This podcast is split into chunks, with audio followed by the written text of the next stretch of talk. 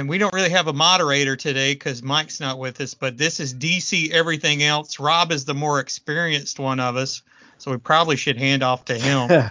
yeah. I'm the lazy one of us apparently because everybody's like, we did two books. I'm like, uh, I only did one. So Joe? I'll- Stupid fat one. Joe, I only did one book. oh, okay. Well then we're gonna have to be a, a sandwich between uh between Kirks, or we could do a Kirk exactly. of me, a Kirk of you, or something because I don't want Kirk to have to like kill himself right off the bat.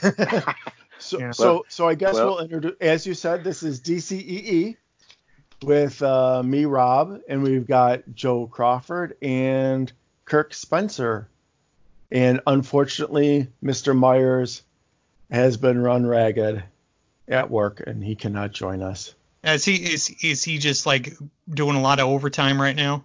It sounds like he's working 12 hours a day. Oh, I, I, I don't, I don't know, you know, exactly what that entails, but Right. I just I just see him posting that he's you know comes home exhausted and probably eats something and goes to bed and, and starts all over again.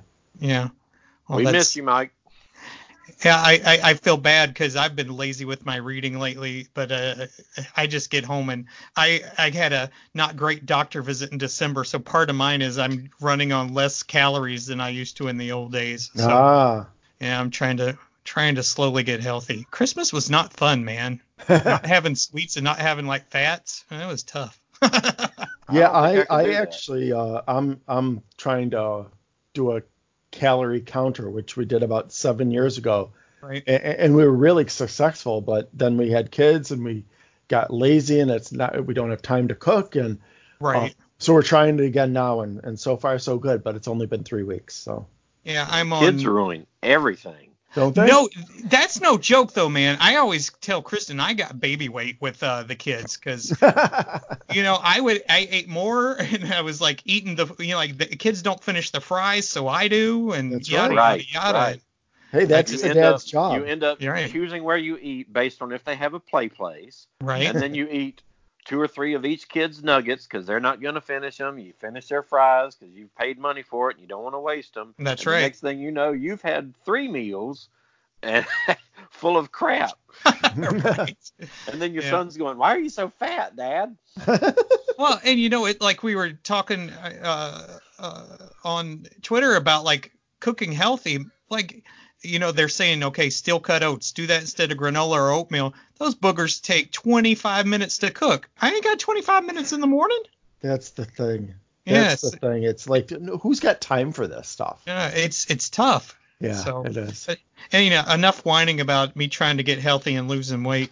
Um, so, uh, what's everybody been up to lately? Oh, I've been trying to I've been trying to keep up on my uh on my current books. It's it's it, it's been tough. Um, DCBS has kind of been on a weird schedule over the holidays, and Sure. like things come late, and then the next shipment comes early, and uh, you know I buy I, I've been buying a, a lot of books, so it, it's it's hard to to keep up, and that's one thing I like to do is is keep up on the current books, and Right. then I read older stuff um, when I've got the extra time. So it's finally started to settle down in the past week, but before that, i- it's been pretty nuts. How, Yeah, how about I- you guys?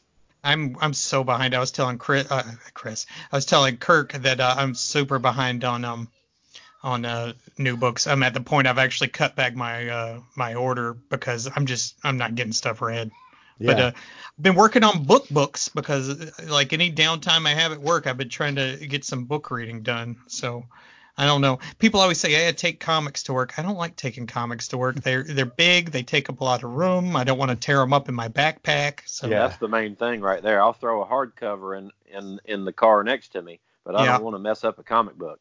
Yeah, so I, I've been doing a lot of book reading lately because that's about the only free time I have. Is it like either in the car, like picking up the boys, or at work. So I've been reading a, a lot of nonfiction. What about you, Kirk?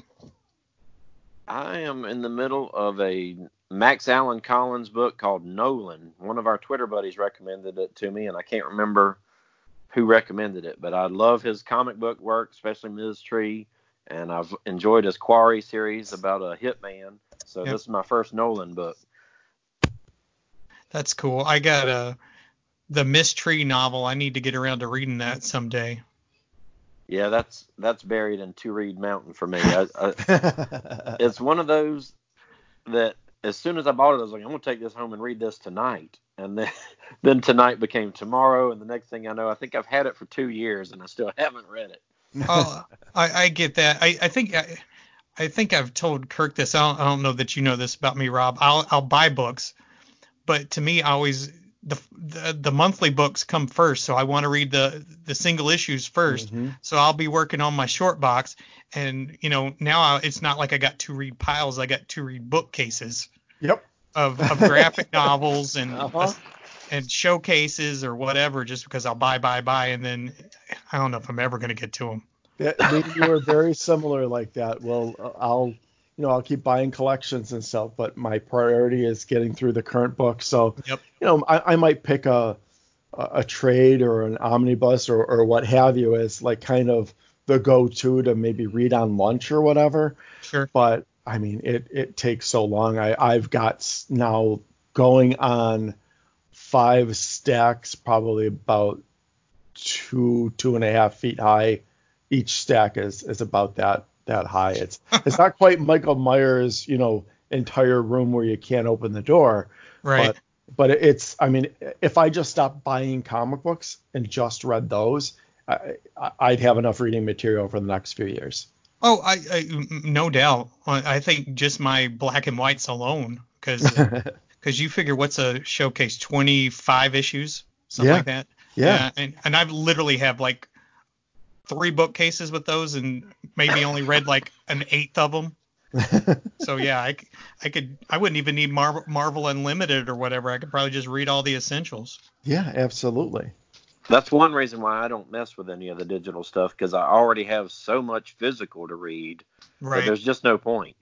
I don't I don't need to spend more money on something else when I usually have a lot of the physical copies buried in the two read box. Yeah.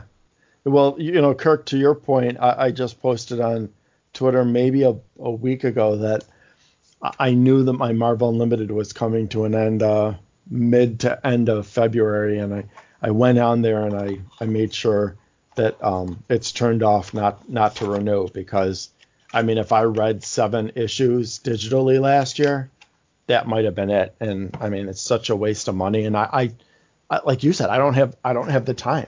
I've got so much physical material to read. Uh, when am I going to have time for the digital? Yep. The only thing I we had good experience with with the digital was uh I we had it for a little bit and my son was just plowing through stuff so I felt like it got its use that way. oh, it's then, worth uh, it then. Yeah. Yeah, and then we did like um what's the Viz Media one uh Shonen Jump. We had it for like one month and oh my gosh he read the entire library in one month. So now he just does like the free chapters every week. So yeah we're we we had had you know two programs and he was just reading so much that he like he killed off like the the Shonen Jump in like a month. That's fantastic. How Yeah. old is he? He is uh let's see about to be 12. Nice. Yeah. Yep. I've got twins, um, boy and girl. They're both going to be seven next month, so they're still a little young. Um, Zach, you know, he, he he's interested in superheroes and comic books and stuff, but not like I was even at seven years old. It's Right. it's just one of many things that he's interested in, and it will take a backseat to a lot of other things, whether it's video games or Pokemon or Right. Lego or Transformers. You know, it's he doesn't have that same passion that I did. My my youngest is uh, going to be 7 in March. He's a rabbit holer like me. So Mhm. like right right now everything's Nickelodeon and not new Nickelodeon. It's like you know the '90s Nick and the so he's I like thought in- you were going to say you can't do that on television or something like that. no more like the Ren and Stimpy and Rugrats and Hey Arnold and he's just oh it's got to be like '90s Nickelodeon or he doesn't care. But like in a month it'll be something new. yeah. So but yeah so uh we got a volunteer to go first. Kirk, you want to get one of yours knocked out first? That's Sure, what I was I'll- thinking. I'll do Yeah, one. As long as you've got two. Well, I, I don't have to do them both, but I, I just thought that's what we were going to do. We'll do You them Joe both. said he'd, We'll Joe them said he'd beat me up if I didn't. I did Yeah. not. I said a hunt your scalp. I hope our regular listeners get that reference. Anyway, So for my first book, I chose Amazing Man Special from 1987.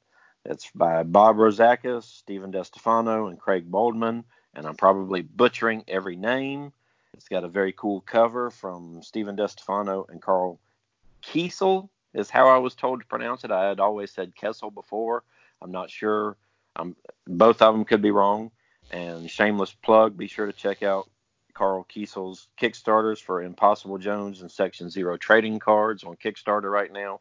They look super cool, and I want to get that stuff. I Yeah, hope I- you're getting a discount on the on that uh, those Kickstarters after that. He plug. doesn't know me from Adam, but I sure try to shine a spotlight on on creators that I enjoy, and I've been enjoying his work for decades now. And, and and and not to interrupt you before you get started, but I did back both of those uh, comic uh, offerings that uh, probably ended what six months to a year ago. yeah, Yeah, I did the Impossible Jones when It was last summer. Yeah, they both look great. Yeah. They, they, he's sucking me in because not only do I love his art, but he's got these uncut card sheets, and it reminds me of the '90s and going sports card crazy. and if you look at the uncut sheets, then you can you also can get an ash can, and I'm like, golly, the '90s are cool again. Anyway, th- this Amazing Man special, I don't remember ever reading it. I was telling Joe before we got started that a lot of times what I've done is try to pick a comic that I've read before that I love and I want people other people to know about it and and hunt it down hopefully. But this one either I've read it long enough ago that I've forgotten it or I've never read it. had had you read any of Amazing Man? Or- I had read the the original 12 issue run. oh, okay, because I was going to say that's what I'm familiar with. That's I, I I've got that as well. This is a follow up to the series and there were I think at least 3 specials published. So it was moderately successful. And, and if you're not familiar with Amazing Man, it's a slice of life story.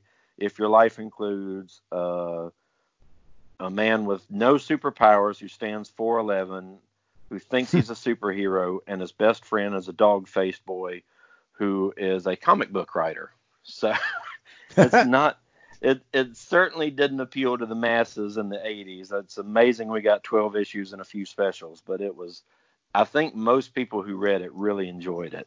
So it was it wasn't Top Dog and Joey then, basically is what it wasn't saying. Top Dog and Joey. They these characters are presented as real people and takes themselves seriously, but for some reason the main main character Amazing Man and his best friend Denton meet in an insane asylum. Now Denton was there because he was dealing with the grief of his parents having passed away. But nobody ever really explains why Amazing Man, the guy with his underwear on the outside of his pants, was in the insane asylum. But this issue opens up with Denton having been called to the offices of BC Comics. He's a comic book writer. He's a writer of Splendid Pup, and he's ex- fully expecting to be pi- fired ha- with uh, BC having changed hands recently. And as he's walking through the city, we're introduced to the rest of the supporting cast, and we learn that Amazing Man has been missing for months, and that his friends Brenda and Eddie are expecting their first baby and that their friend Guido is teaching their other friend KP how to drive. And as the kids like to say, hijinks ensue because Guido is not a good teacher, KP is not a good driver, Eddie is about to lose his mind over this baby coming. Brenda is worried about keeping her job because she's on maternity leave. She's not leaving her company. And as we progress through the issue with all these people dealing with all their issues, we learned that Amazing Man not only went missing, but he went down to Florida to meet the pre- previous owner of BC Comics and somehow managed to purchase the company from him so that he can secure a job for his best friend, Denton Fixx. He's, he's going to make him the writer emeritus. He's, he's always going to be the writer of Splendid Pup.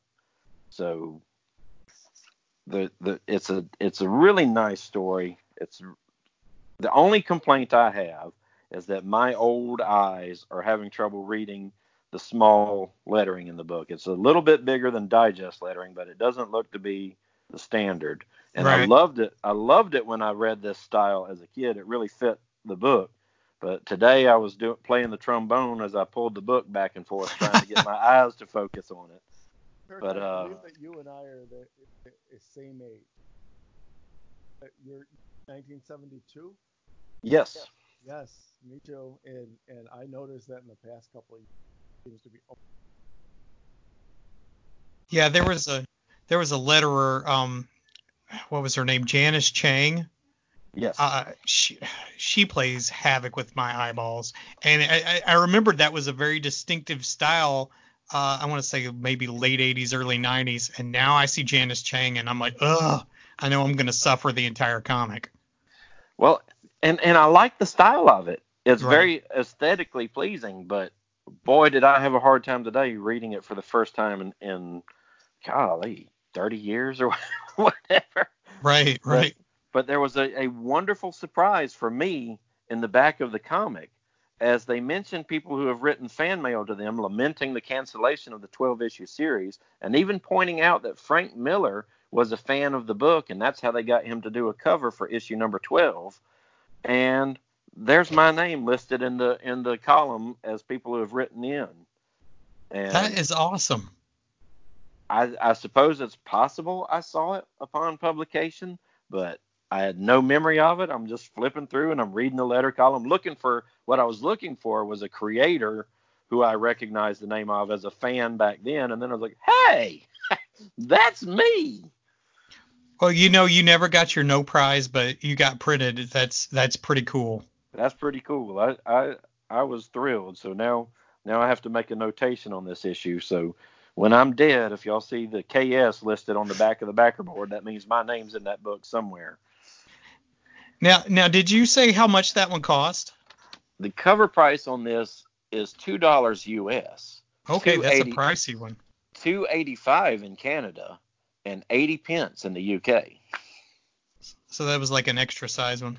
It's an it's an oversized special. It's well worth hunting down, especially if you have good eyes.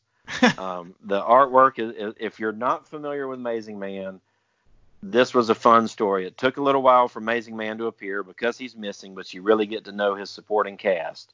And I really related to Eddie, especially when Brenda says it's time to go to the hospital. Eddie Eddie loses it, and I was like, that was me. That what do I need to do?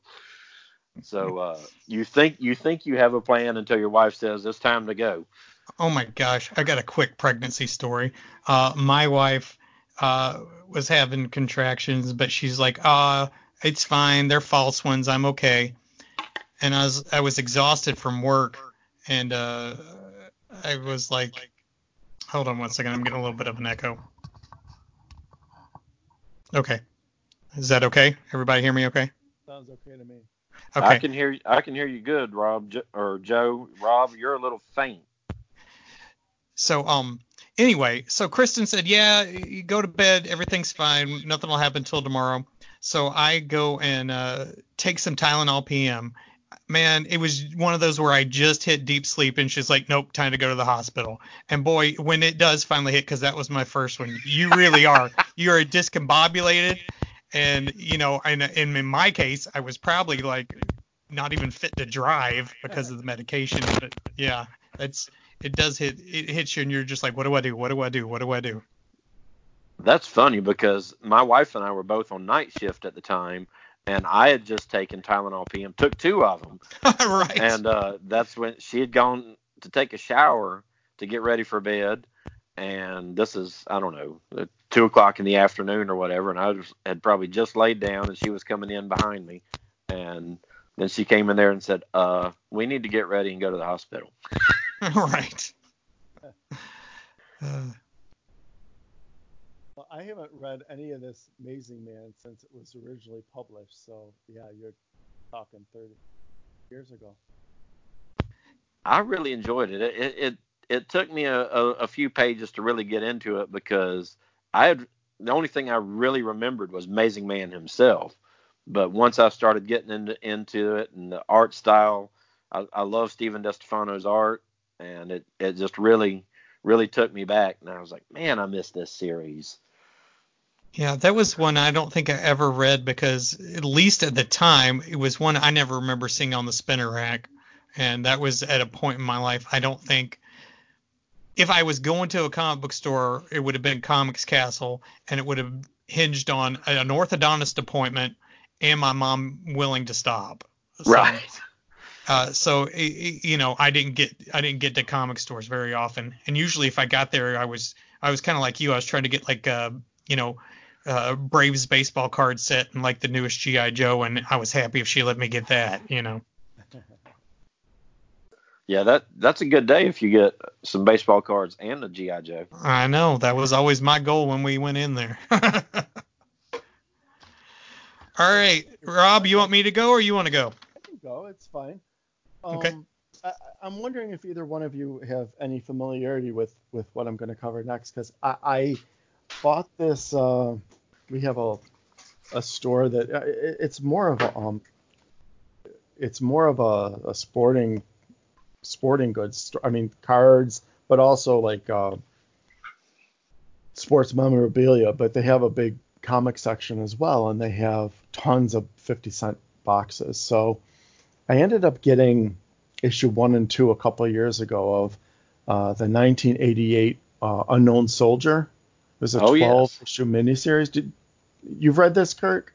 Yeah, I read it Okay. prob- not not right when it came out because I, I think I bought most of them out of bargain boxes, Mhm. but uh because I didn't have access to a comic store at the time. But yeah, I, I read it maybe a year after it came out. Yeah, I mean, I, I didn't know what to, you know, I bought them because it's Unknown Soldier, but I, I didn't know what to expect. Um, so I pulled the first issue out um, last night and I, I read it today, and man, I really enjoyed this this first story. Now it looks like it might jump through time because I did just peek through the the second issue, and it looks like it picks up like seven years after the first. Um, but anyhow, so this is 1988, Unknown Soldier number one, uh, by James Owsley, aka Christopher P- Priest, aka Priest, um, and Phil Gas Gascoine. I have no idea how to pronounce his name. I, I'm not familiar. forgive with his- forgive us, Phil. Yeah, I'm not familiar with his with his work, but I mean he, he did a fine job here. Um, so this was cool because um, even though the first the, the the cover of the first issue actually shows what you kind of would, would expect from the un, unknown soldier like during World War II, like he's he's dressed in those types of fatigues. You see a German tank burning in the background. You see German soldiers lying on the ground dead. Um, despite that, it's actually set in 1970 in um, uh, Cambodia and, Vietnam. So it's it's actually during the Vietnam uh, War. So uh, what what's what happens at the beginning of this is you've got um, the unknown soldier is is basically um, disguised as a, a Russian colonel who's in, uh, been, he's undercover uh, pretending to be in league with this uh, Dutch arms dealer who's supplying weapons to the Viet Cong. And uh, unknown soldier ends up he was sent there obviously on a mission, and he ends up um, getting betrayed uh, in that his backup was supposed to come and basically at the at the end of this particular arms deal um, so, uh, american soldiers were supposed to invade and he was supposed to catch this dutch arms dealer and so on and so forth. But instead uh, viet cong uh, come and start shooting everyone and he barely escapes. He kills the dutch arms dealer but um, he, he manages to, to get away and also with a type of a um, uh, not not an invoice, but basically like a inventory um, statement for some arms that came to the Viet Cong that weren't from uh, Russia, who they suspected as dealing in arms with the Viet Cong, but from the United States Army. So he's wondering where this came from. He manages to get away, and you see him changing disguises throughout the um, throughout the issue uh, to the point where he's very rarely in that you know stereotypical bandaged face look. He's basically always wearing an actual like disguise. So it's kind of cool. It does flash back and give a lot of his um, his revised origin story here of you know obviously a later date than World War II, um, in which his his mother had passed away. His his dad was very hard on him um, for some reason. So he he had an older brother, and I'm not sure. It doesn't really explain why this happened, but he was almost propping up his older brother, who was very um, he's very nervous, very uh, meek. Uh, he kept propping him up in front of his dad, and what that what that came of is that the dad was constantly ragging on um, the unknown soldier as a boy rather than his brother because he kept on making his brother look like the all star even when it was really him. He would, you know, he the dad would show him target practice and and and so forth and um he constantly like he'd miss and then his, his brother would shoot a couple and then so the dad would start making fun of of him and uh, you know telling his brother what a great job he did and then like they have a scene like you know they go inside the house and he he goes back out takes the rifle and shoots like bullseyes every time. So didn't really under, uh, didn't really 100% explain why exactly he was pretending to be the way he was. Right. Um, but I mean, interesting none, nonetheless. But um, I remember reading that a few years ago, and I just took it as he was just trying to be protective of his brother because his dad kind of was a jerk. Yeah. And it- so and so he was doing it kind of like, okay, I'm gonna make him look good. I'm willing to. I'm strong enough to to you know be ragged on yeah. because I know how good I am, and you know dad can like him better. That's how I took it, if I remember it right. It's been a while since I've read it. No, you know what? I think you've got it in in the way that you're explaining it, and, and now I'm as I'm talking about it out loud, that that makes a lot of sense. I, I I think that's exactly it. I think he felt that his brother just could not, and you'll see later as as this issue goes on, his brother would not have been able to handle his dad Right. um, berating him, whereas he knew he could handle it, um, and he didn't care. So yeah, I, I think you got it exactly right. He was he was really protecting his brother from uh, his father, if if nothing else. Yeah. Um, because later in the book, it just it shows them in um, World War II, and uh, it, it- his brother pulls a, a, a pin out of a grenade and pretty much just totally freezes and doesn't uh, excuse me for the dog um and uh he just he doesn't he doesn't do anything with it and and, and it blows up of course it kills his brother and and it leaves him eh, you know bandaged eh, like the unknown soldier so that's how he actually got his bandages Right. um, so yeah, it, you're absolutely right. So um, he manages to get um, out of Vietnam, and, and he's got this um, this like uh, inventory uh, list of everything that came from uh, the U.S. Army to the Viet Cong, and he manages uh, with the help of a of a private that he kind of enlists into his service. Um, he finds out uh, uh, who that there was this general that was basically mm, for his own benefit selling these arms. And at first he was going to um, uh, he was he was on board with this mission that the unknown soldier was doing to get rid of this arms dealer. But then as other things came to light, he basically um, uh, put a mission put that mission uh, to an end, but didn't tell the unknown soldier. And then also wanted to uh, was hoping that the Viet Cong would, would kill the un, unknown soldier at the same time. So he confronts this general uh, in a at a fancy um, dinner, and basically tells him that he knows you know everything that that he did.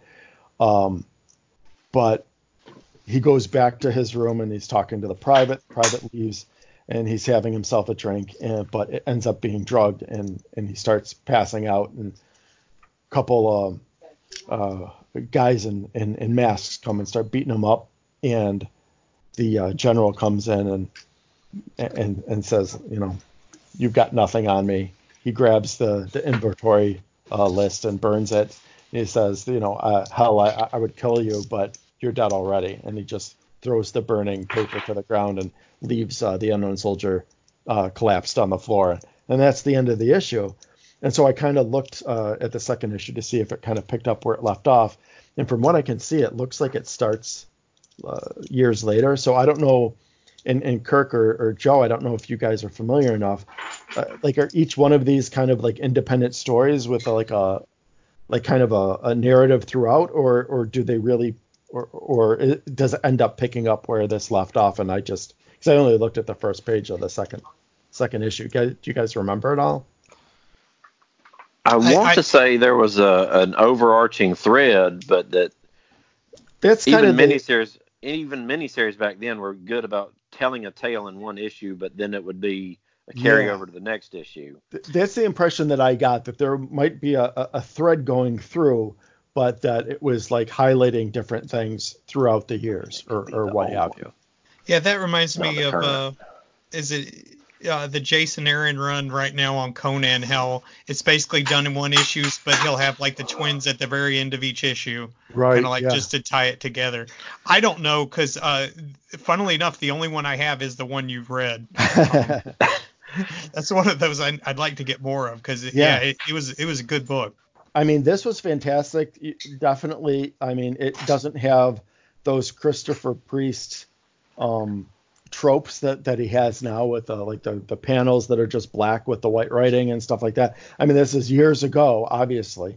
They're talking like 32 years ago, but I mean, you could tell even then. I mean, he was a terrific, he was a terrific um, writer, and I would love to read the rest of this. I'm gonna have to find the other 10 issues because I only own uh, issue one and two. But yeah, this was this was great. I highly, highly recommend picking this up, and and hopefully the rest of the series is is just as good. Yeah, I, think, I remember thinking how good that book looked too, because I think that's one of the new format books, right? It is. Yep. Yeah, it's nice pages, just really good, clean looking book. Yeah, absolutely. I think I would enjoy it more now than I did back then. When I read it as a teen, I was disappointed that it wasn't, say, my unknown soldier. Mm-hmm. It, it retold yep. the the story of how he became the unknown soldier. It changed it a little bit, um, and it wasn't a World War II set story a lot more political intrigue and subplots that I probably didn't even get as a teenager. So yep. it's one that I I think now I'd probably be like, oh, that's good. I, I, I, totally agree, and I and I was thinking about that actually on the way home from work today. So I'm like 1988. I'm like I was, you know, deep into getting comic books right at at the actual comic book store. I'm like, I, that's the only thing I can think of is I didn't bother picking those up because they weren't World War II stories, and I'm like, well, this isn't the, really the unknown soldier. I don't, I'm not interested in this. Right. But, I mean, in retrospect, this was a fantastic story. Well, and it cost more too. It wasn't the standard, the price right. that that yeah. new format. I think yeah, I think it was a quarter more, maybe fifty cents more. Yeah, I mean but, these were a dollar fifty. I don't know what it, what regular comics were going for. Oh like, yeah, that that probably was at least a, a fifty cents more. I would guess fifty cents too. Yeah. Yeah, so you know that would if I if it wasn't worth I think I bought the first issue new and then waited and got the others at a discount because the the first issue cover was really good. It really you know like you described with the burning tank in the background. Yeah, I was like, oh yeah, oh yeah, unknown soldiers back, baby. That's right. And, and then then with all the political subplots, I was like, well this this this isn't this isn't my unknown soldier. And, He's and supposed for, to be like in Hitler's fortress and looking like Goebbels or something. You know, it, this isn't this isn't right. No, not at all. Um, in in in Kirk, uh, in terms of ads, there's a lot of in-house ads, but you all you also uh, there was an ad to meet the band that made music matter again. U2, the unforgettable fire. all right. By Irish journalist Eamon Dunphy. It's the uncensored, unforgettable story. So I guess it's uh it's a little retrospective on U2 back in 1988. I I think one thing too, maybe with it being 1988, um, think about we had Platoon, Tour of Duty, uh, the Nam comic book from uh, Marvel. Yep. Vietnam was like very much in the in the uh, pop culture eyeball at that point. Right. Uh, probably, I think more so than World War II. I think it's back to World War II now. Yeah. Uh, but I think it, I, I don't want to say like a war was hot, but you know, It was a popular war. It, it was a, it was it was a popular subject. It was a popular really, subject matter. There you yes, go. It was it, everywhere. Right. And maybe that's why they like, okay, this is in the Gestalt now, so let's let's do a, a update it to Vietnam. Yeah, yeah. I, I think so. And when you think about it, things tend to start getting popular again like a good 20 year not you know i mean people start becoming interested again right like right years later because it's those again it's the you know like people that grew up in that time now are are adults and kind of revisiting that type of stuff so yeah right. absolutely uh, and i think that happened with world war ii it was probably spielberg you know doing you know schindler's and Private Ryan, and then after those movies, it was all World War II stuff all over again.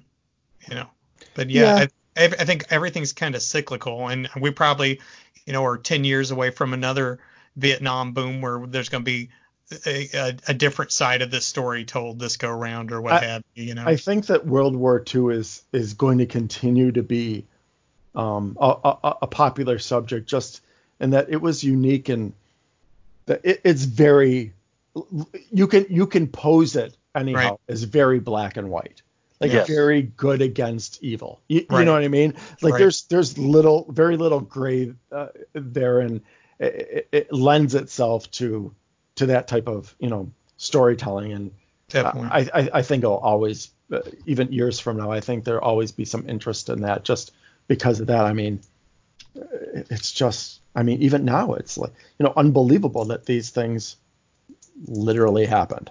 Right.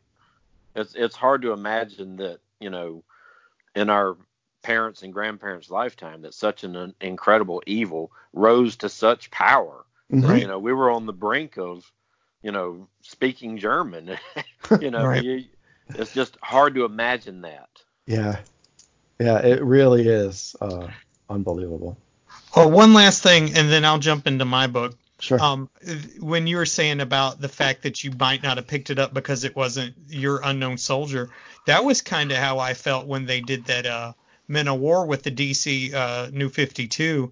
Right. Uh, that, I'm like, I this isn't World War II. I, you're throwing in a superhero. Uh, I'm out. You know, I, I didn't want to read like modern war. I didn't want to read you know, them meeting superheroes in the sky or whatever happened, you know, guys doing like a flyby. I mean, that didn't interest me. So I did the same thing when they did the the trial of the war books uh, from DC, and I want to support war books, but I read one issue of that and I'm like, nope, this isn't for me. No, I I agree with you, and and I think again it lends itself like I, just prefer. I, I mean, I just find, and maybe it's. I mean, I think that you guys would probably agree, but maybe it's not everyone. But I, I just find that World War II era so fascinating and so ripe to tell stories even after all these years. That it's like when we got a Men of War, it's like really we're doing, you know, we're in the Middle East. Like, come on, get give us a World War II tale. Right. Yeah, that's what even, I wanted. even Blackhawks, they turned it into GI Joe with superpowers. Yeah. And I mean, I'm like, and I'm a huge aviator uh, fan. You know, Airboy, Blackhawks, that was my thing. And I'm like, no, I, I can't do this. I really want to, but I can't. yeah. Okay, Gunfighters, number 60. Today, Ooh. I'm going to be the Charlton guy. Seems like we have at least one Charlton book every podcast. I'm going to make sure that happens today. So this is uh, like a lot of these Charlton books. By the time the 80s hit, this is a, basically reprints. So as I hit the story, I'll give you the year it was printed uh, previously. Um, so the first one we've got in here uh, was uh, Kid Montana and Origin of the Kid, and this was originally printed in 1957 in an issue of Kid Montana. So we're on the open range, and this family's traveling along, and they finally find a place they want to settle down. So it's a man, a woman, and a baby. Well, literally, they get out of the wagon, and all of a sudden, these Native American warriors surround them. Ma and Pa are killed, and the baby's, you know, left alone to die. But luckily, a nearby party sees uh, smoke and comes and rescues the child. And they named him Montana because that was the area they were in at the time, and they decided to raise him as their own. Cool thing, kid uh, Montana's adopted brother is none other than Geronimo. And I'm going to go ahead and, you know, in my head canon, that's the real Geronimo because that makes it more interesting. So, so uh, uh, Anything's are, possible in a comic. Right. So uh, they're competitive as youngsters. So um, you know Geronimo and the kid are always trying to outdo each other. And one day Geronimo is uh, hunting a bear, and he freezes up, and Montana saves him. And you know uh, Geronimo gets all bent out of shape. And when uh, the chief asks Geronimo, "Why are you so upset about this?" Uh, Geronimo says, the white men come in numbers like leaves on the tree. Here we seek to honor one who would destroy us. So Montana's like, what are you saying? Is are these words true? Or the, are white people really trying to destroy destroy the tribe? And the chief tells him about this guy, this trader Gork. And uh, basically, this trader is giving the Apache bum deals every time, you know, he takes advantage of them. He gives them whiskey, and you know he's just a bad news. But there's a treaty between the Apache and the whites that prevent them from fighting or doing anything about it. But since Montana's like, well, you're telling me I'm a white guy, well, I'm going to go find this white guy. So he heads into town and he changes from Montana to Kid Montana gunfighter. So basically, he puts on some, you know, dudes and gets ready. So he finds Trader Gork at a watering hole. Haw, haw, haw. So after them Apache had his fill of firewater, I traded him two and a string of beads for all his fur worth four hundred dollars. Haw, haw, haw. So the kid goes up I to love Tra- the voice. goes up to Trader Gork and challenges him to a fight. And Gork agrees to a fist fight. But of course, you know, he's about to throw fists and he pulls a gun. And while in the time Gork shoots one bullet, the kid has shot five. You win, mister. I'm leaving. So he's run Gork out of town. Well, while he's in town fighting Gork, Geronimo took this time to attack a supply wagon. And the kid, you know, it's got like this nice page montage of all the wonderful times he had growing up with Geronimo and how sad that they're going to be on opposite sides. But the kid, you know, he has to help with the townspeople. So uh, he teams up with the townspeople and shows them what they have to do, and they run Geronimo out of town.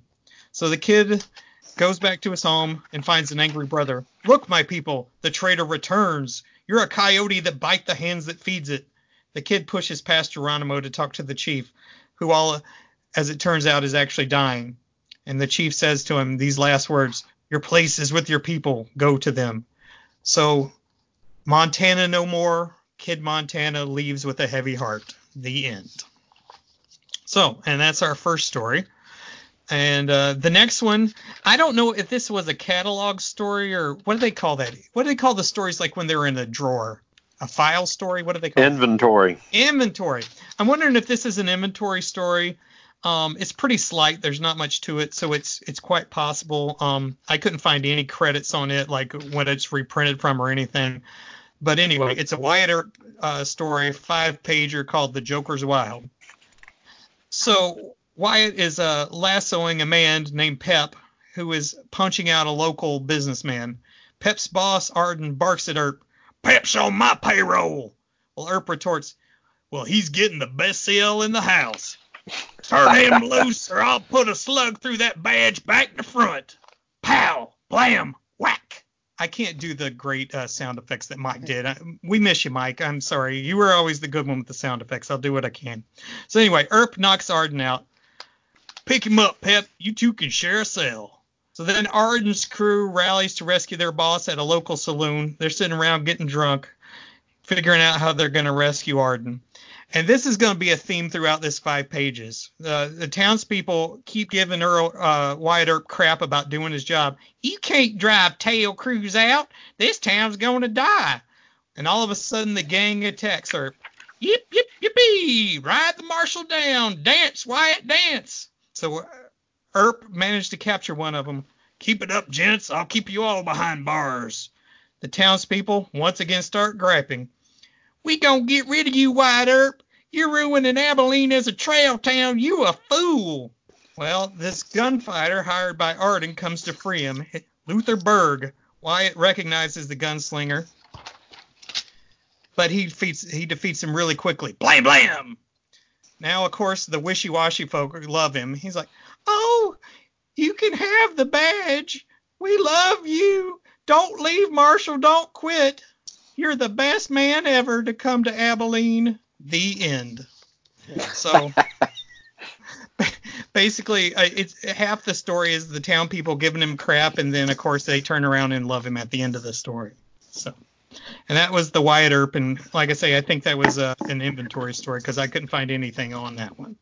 So the very last one is the one I think Kirk is most excited for, and that's uh, the Texas Rangers in Action from 1956 from Texas Rangers in Action, and the story is called The Apache with the Badge.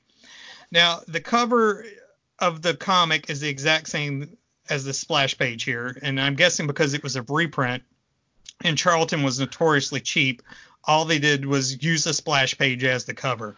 The the verbiage, everything's the same. Literally, all they did was scrap the uh, uh, strap, uh, put the little topper across the top of it, and otherwise it's the exact same thing. So I open up- wonder. I, Yeah, go ahead I don't mean to interrupt you, but I, I wonder, as an art collector, did they chop up that interior page, you know, make a stat copy or something, and then recreate the cover, or vice versa? Because I- Charlton was so cheap, they'd be like, "I'm only paying this guy to draw this one time." Oh, I bet I bet they reused it. They probably were like, what story do we have the splash page we could use as a cover? And that's probably why they printed it. That's that's how cheap they always struck me, you know. So they're like, hey, that splash page would work as a cover. Get that one from 56, you know. I don't know. Sounds good. because they're the company that was like uh they would use like the art boards to like soak up rainwater and stuff, right? Is that true? If that's the story I've heard. Um, that literally the they would just the, like if they needed a doorstop and there was a piece of art laying around to say, hey, grab that piece of E-man and shove it in the door. We got wind coming through. I don't know. Can you imagine that? It's it's it's obscene. Yeah. But anyway, Apache with the badge. So we've got Fire Eye and Sunhead, and Sunhead is also named Cleet Foster, and they're fighting to the death. And apparently they've danced this dance many times. Sunhead lunges and apparently falls into Fire Eye's knife, but luckily Fire Eye had dropped the knife and just gut punched him instead. Turns out Sunhead is also a Texas Ranger. He's come back home to arrest Fire Eye for stealing cattle. Fire Eye punches him again and rides away on his horse. Well, a friend leans over and tells Sunhead, An Indian agent lied, Sunhead. The agent is a thief, sells guns and whiskey to the Comanches in the Badlands. Well, right after him, uh, Cleet, excuse me, riding after him, Cleet's fired upon. Get across the river. While I'm wearing a badge, we're on opposite sides. So finally, Cleet heads to the Indian agency to see if what uh, he had heard from his uh, fellow tribesmen was true, and he ran into this fellow agent Alton Gregg. Cleet confronts him and he demands to see the warehouse. So as he's leaving, Greg leans over to him and says, "Do it in the warehouse, Ace." I use a Comanche spear, boss. oh boy. So anyway, instead of corn, Cleet finds rifles. And then a spear's thrown at him and it misses. Cleet fires, blam blam. His would-be killer is dispatched. So Cleet uh, strips away his uh, Texas Ranger clothes and becomes Sunhead. I love how all these stories uh, have a the guy who goes from being Indian to uh, a white fella in some kind of uniform, and literally it is just taking off their shirt, and that's how they go from being, uh, uh, you know, a tribesman to being like a Texas Ranger or a tribesman to being a gunfighter, but whatever. So he strips down. Now he's Sunhead again, and he follows the the uh, the agent to uh, uh, the Comanche uh, base, and he's decided he's going to stop him. So the best way, of course, to stop somebody is to set a fire. So he immediately starts a brush fire. I don't know. This just seems like a bad idea. But um, the Comanche Smokey, catch. Smokey the Bear would not approve. Well, I don't know if I approve, but uh, the Comanche catches him in the act, and just about as Cleet is about to meet his maker, of course, Fire Eye, his his brother, swoops in, and um, so he's rescued. But of course, this fire that he set hits the ammunition, everything explodes, and the Comanche camp gets burned down. And hopefully nothing else, but they don't really tell us. Fire Eye offers to be turned in now, but Sunhead declines. Greg is the criminal. I, Sunhead, will someday return to become an Apache once more, only when my work is done with the Texas Rangers. The end. So, and that was Gunfighters number 60 from May 1980 for 40 cents. Bravo, Nice. bravo. Yeah, I really, I really like the Wyatt Earp one, but the, like I say, the the fact that like it was just one of those typical, we hate you, we hate you, oh you saved us, we love you, you know. it- it- it's fun, but it also kind of grates you at the same time. Yeah. But I, I, I love the voices. Are, are you Oh, yes. at all related to the man who played Mr. Haney on Green Acres? Because I felt like one of those characters was based on Mr. Haney, which just gave me extra enjoyment. uh, I just try to keep them straight as I'm doing them, which I don't know that I always do. All right, Kirkus, you ready? I suppose so. I will uh, wrap this one up with my second book. It is Sergeant Rock, of course, uh, cover dated February 1987 with a 75 cent cover price here in America, $1 in Canada, and only 40 pence in the UK. Sergeant Rock number 414. As the t- cover tells us, with some beautiful Joe Kubert art, it's a Christmas combat classic. It features the Sarge holding his machine gun as he looks off at a bright star with a woman who appears to be pregnant riding a donkey with a man behind her. Hmm, sounds like a familiar Christmas story we may all know a little bit about. It opens up with Rock having a flashback to a Christmas long ago. It says from Christmas 1917, and Rock looks to be about 10 in this flashback, which would mean he was probably in his 30s during World War II. I've heard a lot of complaints about how Rock is drawn too old, but uh, apparently Rock was in his 30s, at least as far as DC continuity goes. I always That's just it. took him as he's had a hard life. I mean, he's a Sarge that they move all over the the Eastern Front in Africa. So I mean, he just he just looks tired. Well, war does things to a man anyway. right. And then he was a boxer before he was a soldier. Right. So Right. I never gave What it much number thought. was it again? This is number 414. 414. Thank close to the end of the run. Yep. And I, I just thought it was neat to see his age there, and, and and this is another one where I may have read it before, but it's been long enough that I don't remember it. Chances are I never read it, so it was a treat to read a Sergeant Rock. But uh, it it features the it starts off with Rock having the flashback to a Christmas long ago when he got a letter from his dad, who was a sergeant in World War One and he tells Rock of the story of the battle they were having that they paused on Christmas Day and all came out to no man's land and Rock enjoys this story and he's missing his dad and he holds a snow globe with a nativity scene in it which as you learn in this issue that's a little bit of what the kids call foreshadowing. But uh Rock is in snowy Italy with Easy Company and they're coming up on a village and Rock's combat antenna goes off as he notices that none of the houses have smoke coming out of the chimneys. These these villagers should have fires going. So he tells everybody to split up and get the bazooka team ready. When all of a sudden here comes a German tank crashing out of one of the buildings towards Easy. Rock calls out to short round and long round to stop that tank, but the shot doesn't have any effect on the tank. So Rock decides if the bazooka doesn't do it, I'll go to the old trick of shoving a grenade down the barrel. Well, as he says, the grenade and the 88 millimeter shell meet in the turret and blow the top off the tank. Well, the infantry comes in behind the tank, and when there's a good bit of hand-to-hand fighting. And at the end, Rock just looks weary. He just looks tired, and he tells the guys to secure the perimeter. He's going to go out on a recon patrol. He heads out and he says, and it starts snowing again, and he checks his compass, and his compass is going screwy. The needles are flipping all around the dial. And out of the snowstorm, here comes a man leading a donkey with a pregnant woman on top. Rock's like, What are you doing out in this snowstorm? And they're looking for shelter. It is Giuseppe and Maria. And Rock says, Joseph and Mary? And he, Giuseppe corrects him, No, Signor, I am Giuseppe. And this is my pregnant wife, Maria.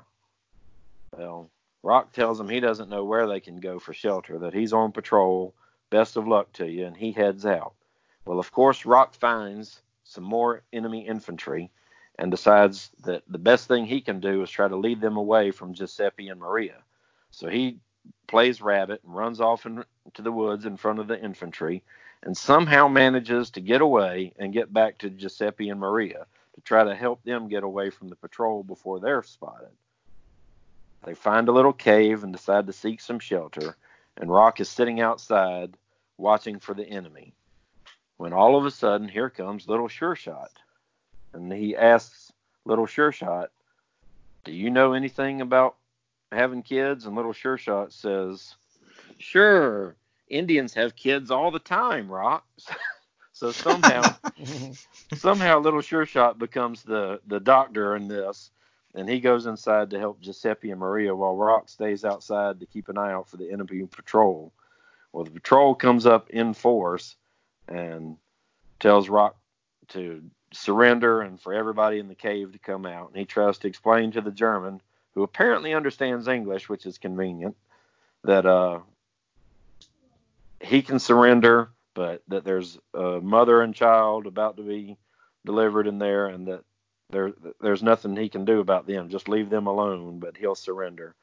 And the Germans look in and say, "Well, it is Christmas." And they decide that there will be no more killing today. And they decide to leave Rock, Little Sure Shot, and the new family to be. And they head back to Easy Company after the kids are born. Rock's compass is working again, and they head out in the snowstorm to head back to Easy under the light of the star. I thought that was just a nice little holiday tale. It was written by Bob Kanigher with art by Andy Kubert, and it's nice to see the early Andy Kubert work. I remember how excited I was about Andy Kubert taking over for his dad on the on the book. It's got a nice. What's that? I was gonna say I really like that. That was good. Yeah, yeah, and it's got a two-page um, letters page, and that one of the letters I really liked was from Larry Fiesta of Bayshore, New York, who tells him, "I've been reading Sergeant Rock for a long time, and I will keep on reading the Sergeant Rock tales as long as you come out with them." And Robert Kanigher, who was apparently answering the letters, says, "I wish there were a million of you, Larry." And Larry, I do too. It would have been nice to have some more folks in there. There's a house ad for the 1985 Eagle Awards, which lists all the awards that DC won. I don't see Atari Force on the list, which which hurts my heart, but it was the year of Swamp Thing and Crisis on Infinite Earth, so we'll let it slide. There's a house ad for the Outsiders with mostly silhouette figures of the team. Looks to be Jim Aparo art. Really nice looking. Definitely would have had me interested in picking up the book.